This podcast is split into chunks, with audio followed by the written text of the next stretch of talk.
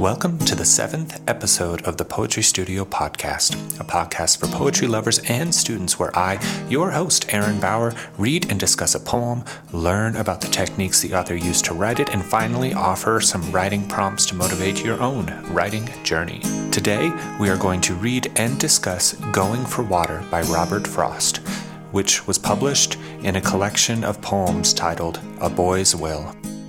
Frost is known for avoiding much of the experimentation his modernist contemporary poet friends indulged in. At a time when free verse, that is, poetry written without meter, was taking over American poetry, Frost wrote all his poems in meter. A quote that is widely attributed to Frost is Writing a poem without meter is like playing tennis with the net down.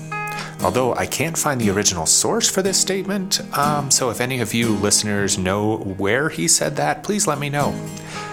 Frost often wrote about rural life, particularly rural life in New England, and he used setting to explore philosophical and ethical concepts. Because his ideas are understated, his criticisms of modern life are often overlooked. Perhaps his best known poem, The Road Not Taken, you know, the one that starts, Two roads diverged in a yellow wood, is much darker than most people give it credit for. But don't worry, I am not going to ruin that poem for you. We're talking about another one today. During his life, Frost received many awards and recognitions for his work. He was awarded four Pulitzer Prizes for Poetry and was named Poet Laureate of Vermont. To help demystify some of the ideas that people have about poetry being complicated or hard to understand, I will be discussing one poetic device in each uh, podcast that an author uses in the poem we are reading. You might expect, since Frost was so insistent on using meter, that we are going to be talking about meter today, but for that topic, you're going to need to hold on to the next episode. Before we can talk about meter, we need to talk about the difference between stressed and unstressed syllables. A syllable is the basic unit of sound that comes together to make words. A word like together has three syllables to, ge, ther. The difference between a stressed and unstressed syllable is the emphasis the speaker places on the syllable. That emphasis is generally measured in time that it takes to say that syllable and the tone the speaker uses when saying it. For example, the word read, spelled R E A D, can be pronounced either read or read, depending on whether it is present tense or past tense. The read pronunciation is a stressed syllable, the red pronunciation is an unstressed syllable. Read takes about twice the amount of time to say as read. Sometimes it isn't clear whether a syllable is stressed or unstressed, as the example I gave. In those cases, you can try to figure out whether a syllable is stressed or unstressed based on the syllables next to it. If the syllable that comes after the one you are confused about takes longer to say than it does unstressed. For example, in today's poem, the word on is used as both a stressed and unstressed syllable. In the line, each laid on other a staying hand. The O in the first syllable of other has more emphasis than the word on. However, in the line, now drops that floated on the pool, the de emphasized ed at the end of floated makes the word on feel stressed. This idea was the most confusing one to me when I started first exploring poetry because I thought that a stressed syllable was always stressed and an unstressed syllable was always unstressed, but that just isn't true. You have to look at the word in context of the line to determine whether it is stressed or unstressed. Now, you see why I wanted to talk about that before getting into meter. It's complicated enough as it is.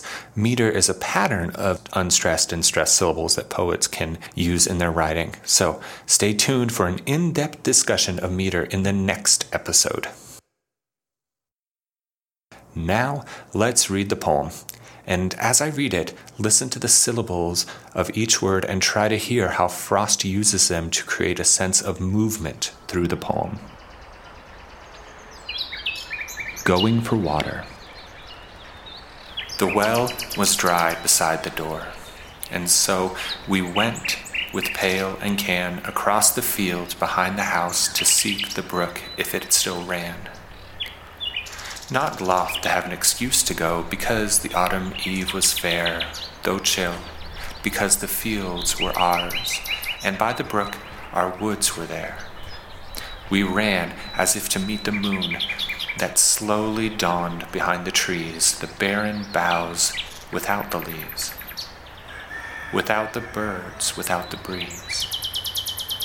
But once within the wood we paused, like gnomes that hid us from the moon, ready to run to hiding new with laughter when she found us soon.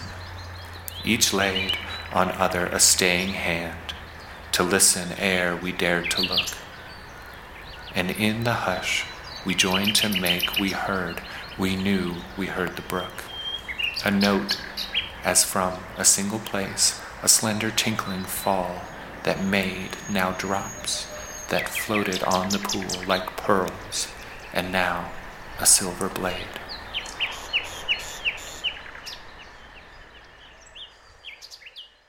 I love how the childlike innocence of this poem and the soothing meter contrasts with that closing line like pearls, and now a silver blade. How smooth, round pearls can morph into a silver blade before the speaker's eyes gives the reader an understanding of the ever present beauty and danger we are presented with in life. The chore seems like an innocent task the speaker and his siblings are given, just something normal they do to help out around the house. However, the setting for this poem is much darker than that. They are going to get water from the stream because the well they used to get water from has dried up. The opening stanza reads The well was dry beside the door.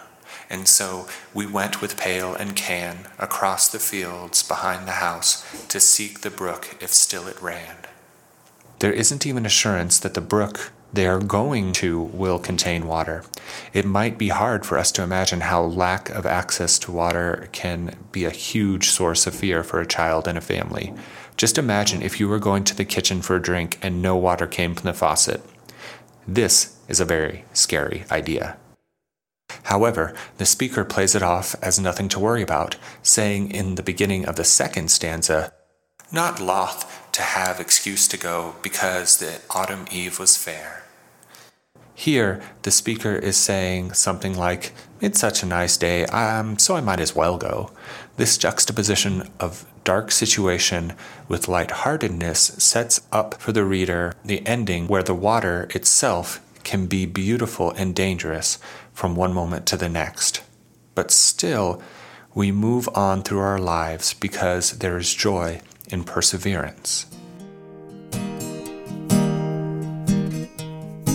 On the Poetry Studio podcast, it isn't enough to enjoy and discuss a poem, we need to be inspired by it to create our own work. So, here are some writing exercises inspired by going for water that you can work on. First, Think of a chore you do or used to do as a child. Close your eyes and imagine yourself doing that chore. Describe your actions and surroundings in a poem. Second, think about the last time you were thirsty, really thirsty, and unable to get water. What were you thinking about? How did you finally get water? What did it feel like being without it? And finally, stand at the edge of a stream and watch the water try to describe its surface in as much detail as you can.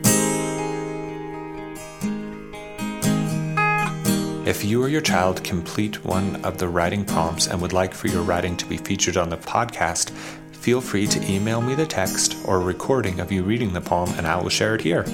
You can email your poem or recording of it to the Poetry Studio, all one word, at gmail.com.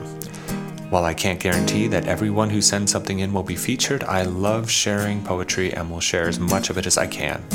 If you have any uh, comments or questions, feel free to reach out to me at the same email, thepoetrystudio at gmail.com.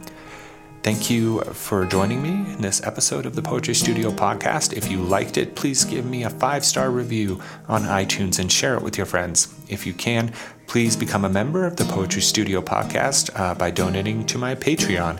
Details can be found online at patreon.com slash poetry studio. And also, if you are a, a member of the Poetry Studio podcast uh, on patreon.com, this month's bonus episode is The Raven by Edgar Allan Poe. I hope you enjoy it. New episodes come out each week on Wednesday with special bonus episodes and materials available to members. Written transcripts of episodes are available to members as well. That's all the time we have for today. Uh, the music and audio effects included in this podcast are either performed by me or in the public domain. Going for Water was written by Robert Frost and is in the public domain. Happy writing and see you next week.